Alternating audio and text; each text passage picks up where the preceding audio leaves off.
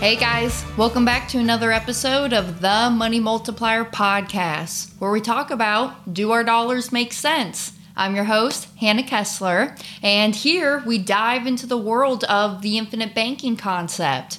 So, in this episode, we're going to dive into the real world events of what's going on right now and what folks are talking about in the headlines. You know, Silicon Valley Bank, Signature Bank of New York, and how they are becoming insolvent. You know, the doors are closing, and this is really due to the public's negative views. You know, the bank runs that are happening, and it's because the Fed is increasing these interest rates at the fastest pace that has ever happened in history. So we're going to dive into a little bit about that stuff. And but before we can kind of dive into that topic, let's talk about the fractional reserve lending system. And let's just understand the foundation of how banks operate and how banks are turning liabilities into assets. So, this is something that I do teach uh, when I'm going out on the road and uh, talking about this infinite banking concept. So I want you to turn to the screen here and I want to really walk through what the fractional reserve lending system is and how banks work. So this is how your bank works, whether you're in a big town, LA, uh, New York City, uh, uh, San Antonio, uh, Texas, right? You could be anywhere in a big city or you can be at a small hometown bank. This is how your bank works. And so what happens happens is you, the depositor, you put money into that bank. And let's make believe you put $100,000 as a deposit down at the bank. Now, don't get hung up in the number of 100,000. I want you to just understand that this is your money. This is your money that you're depositing down at the bank.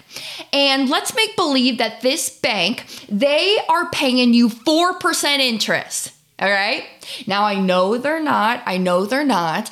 But let's make believe that you found a really good bank and they're paying you 4% on your money.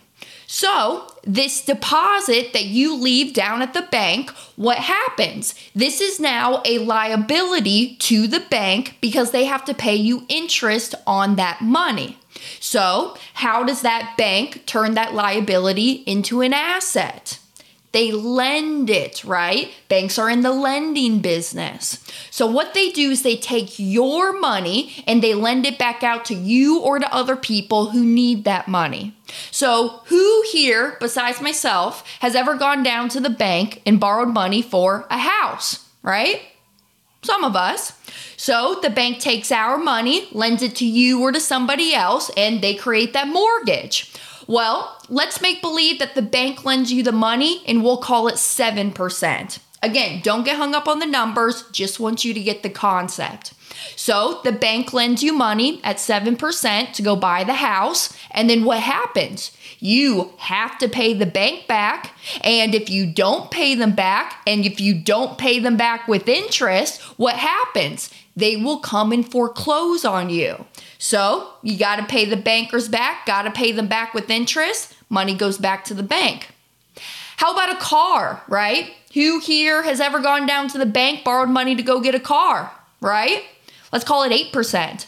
So, bank lends you money at 8, you go purchase the car, what happens? You got to pay the bank back, got to pay them back with interest. If you don't, you're going to hear that beep, beep, beep as it's rolling off your driveway, right? Because they're towing it away. They're going to come and repo that car if you don't uh, pay them back. So, money goes back into the bank. How about a home remodel, right? Um, I don't know, maybe you want a swimming pool or new granite countertops, or you're updating your master bathroom or bedroom, right? So you do a home remodel, let's call it 9%. You take out that loan from the bank, you go pay your contractors. Then what has to happen? Pay the bankers back, got to pay them back with interest. Money goes back into the bank. So I hope you see what's happening here, right? All money does is it goes in, it moves out. It moves in, moves out, moves in, moves out, moves back in. Lastly, let's do a debt consolidation, right? Let's go pay off all the credit cards. Let's do a debt consolidation. Let's call that 12%. You take a loan from the bank, you go pay off the credit cards, money goes back into the bank. So, with this little exercise, I just want to do a little math here. All right. And I'm going to make this very, very easy. I just want to see and assess how well did you do and how well did the bankers do.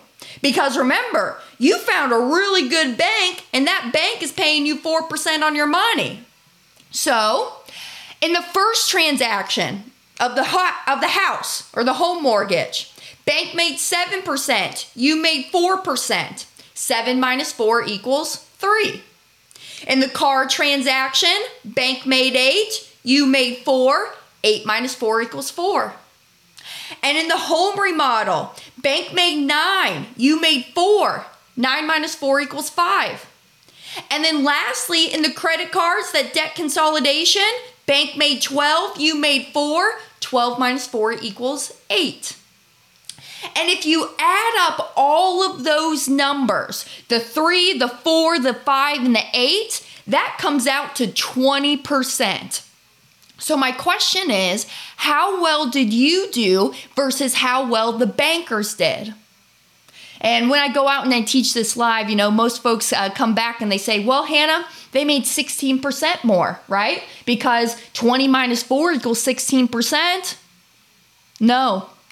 How about 500% more? Because doesn't 4 go into 25 times? Banks are making no less than anywhere from 400 to 1300% annually on the money that you leave there with them. And if you want to fact check me, go Google something. Go go, go out there and go look up BauerFinancial.com.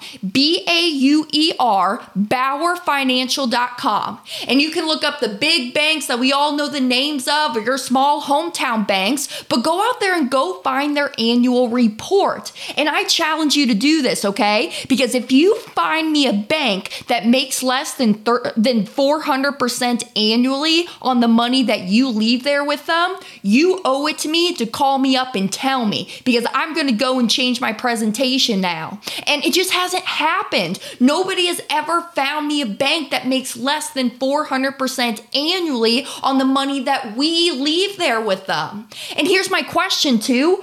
What risk, what risk do these bankers take when they are lending out this money? Not a lot, right? Because whose money are they using? They're using your money. They're using our money. And, and I mean, it just kind of makes sense too. Because if you go around, I don't care what city that you're in, but if you pull up to the main intersection in town and there's four corners on that intersection, tell me one of the buildings that is on one of those four corners. No, it's not Starbucks right? It's a bank. Banks, right? And banks are everywhere. And, and our banks on the bad landscape escaping, bad property, right? Run down buildings. No, man. Usually they're the nicest buildings in town. And a matter of fact, sometimes if you even go into some banks, they'll even give you stuff, right? You can even go in there and get some stuff. There's actually a joke. Noggle talks about this a lot. How when you go in, they even have those like dum dum suckers, right? And they're kind of telling you something. They're like, here you go, dum dum yeah, leave your money here with me. Here's your dumb dumb sucker. Have a good day, right? So, so this is what banks are doing, and this is how banks work. Now, let's talk about fractional reserve lending. What this means is, is that with every one dollar that we leave down there at the central banks, these banks can lend out up to anywhere from eight to ten dollars for every one dollar that we leave there with them. And so, what they're doing is they're playing this game that, well, we hope and we think that not everybody is going to come and do a run on the banks at the same point in time. But what's happening right now? So let's take it back to the real current events that's going on right now, quarter one, at the end of quarter one, 2023. So what's happening is, is that when the Fed increases their interest rates, that then makes the government bond rates start to go down. So these companies, they saw this happening. These very big tech and large corporations saw this happening. So they went down to the bank and they did this run on the bank to request their deposits out. And so what happened is, is that it force Silicon Valley to sell off their bonds at a loss. And you know the word spread. And so thousands of depositors they ran to the bank requesting uh, their money out. And so what happened then on March 10th 2023 regulators stepped in and they closed the banks. They closed their front doors. So what this means now is is that right we have the FDIC insurance which I think, in my opinion, is the biggest scam in a marketing term if I ever did hear one. But all right, we have this FDIC insurance that will cover up to $250,000 of the loss that these uh, depositors have in their accounts, right? And it's going to take a few days. I mean, it can take anywhere from three to seven days to issue these um, um, returns back to their depositors. But what happens now is that the FDIC is going to step in, refund all of those smaller accounts. But here's the problem 93% of the accounts that were held down there at Silicon Valley Bank, over 93% of them held more than that $250,000. So what happens then? Well, the banks then now issue those folks a certificate of deposit, a CD. Okay? So they issue them this CD, and it basically it's a piece of paper, and this piece of paper is saying, "Hey, well, we acknowledge that your deposit is down here with us, but we just simply don't have it right now. So we promise in the future that when we get this money, we are going to make you whole, and we're going to refund you all of your uh, money that you're rightfully due." Well, tickle me this, y'all. How easy is it to go down to the grocery store and buy your milk, your produce, your loaf of bread with a certificate of deposit? What grocery store is going to take that flimsy piece of paper as payment for their products? I don't know any. So this becomes a big trouble for the people out there who put all of this trust within that bank. And in my opinion, I think this is why it's so important that we're out here preaching about how uh, important privatized banking really is to people. And now, in my opinion, I think people's belief in the banking system is going to go way, way down. So I want to just read something that I saw out there kind of floating around on social media. It's a gentleman that I follow and it was from one of his Instagram posts. So, before we worry though, here's some stuff that we got to know. Silicon Valley Bank was mismanaged. It was the only major bank willing to lend money backed by illiquid securities, and their clients were mostly startups, which also carried more risk. They also failed to hedge their investments against rising interest rates.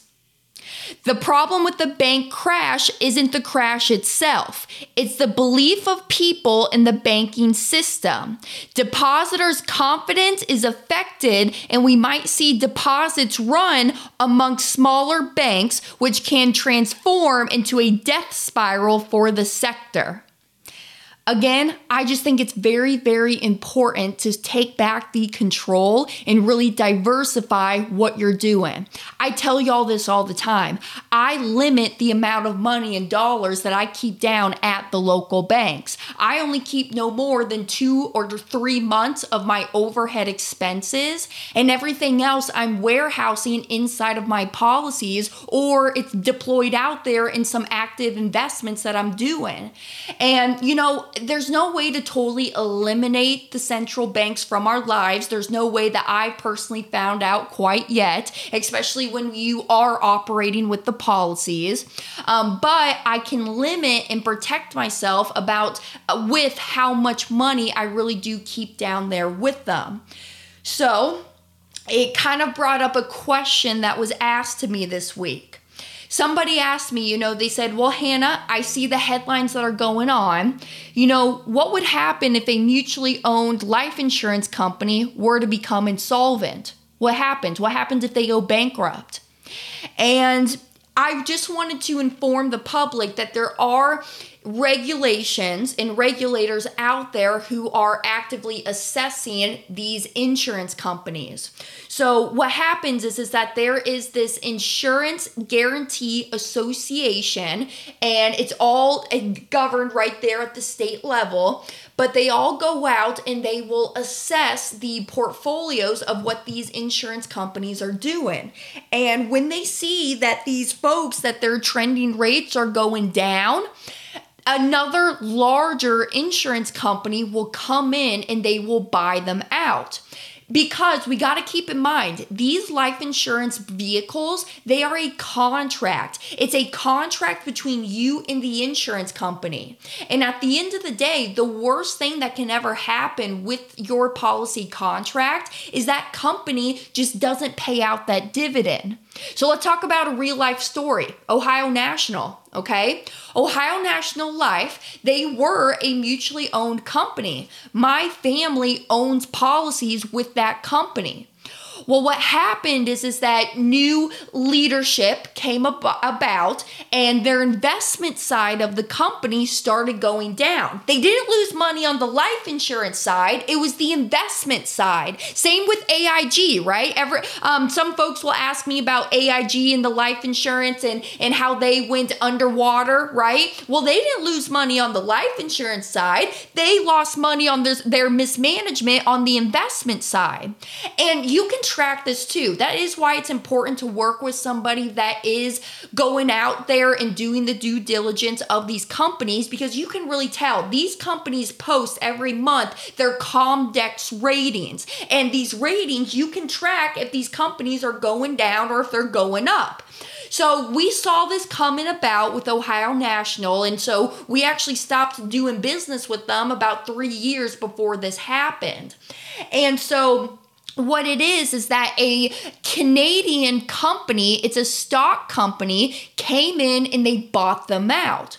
Well, in the future, inside of my contracts with Ohio National, I'm not going to get my dividend because now it's a stock company, but I still get my contractual promise guaranteed interest. I still get my contractual promise permanent death benefit as long as I keep up my end of the deal of making my premiums into my policy contract. Not to mention, inside of a life insurance policy contract, a whole life policy contract, you, the policy owner, you have first rights to any cash value inside of your policy. So if you call up the insurance company and you have a cash value or equity inside of your policy contract, they have to give you that money. You, the policy owner, holds first rights to any of those dollars. And to go back and to compare it to conventional banks, oh my gosh, when you try to go down to a conventional bank and request your money out, you know, and maybe it's in a large sum, it's almost like going in and you got to do a prostate exam just to either get your loan or if it's a large sum of money you're trying to withdraw, they're going to hassle you about it. Well, why do you need this money? What are you doing with it, right? When are you going to pay it back? Who cares, right? It's my money. It's my money that I'm going to go out there and use. So it's the control aspect that really we need to start taking more responsibility and ownership on so that we can protect ourselves when things like this happen. Because let's be real, those are external factors that we cannot control. I can control how I use my money and what I want to do within my policy contract itself. And then from there, from my policy, I can control what risk I want to take in those active investments that I'm doing.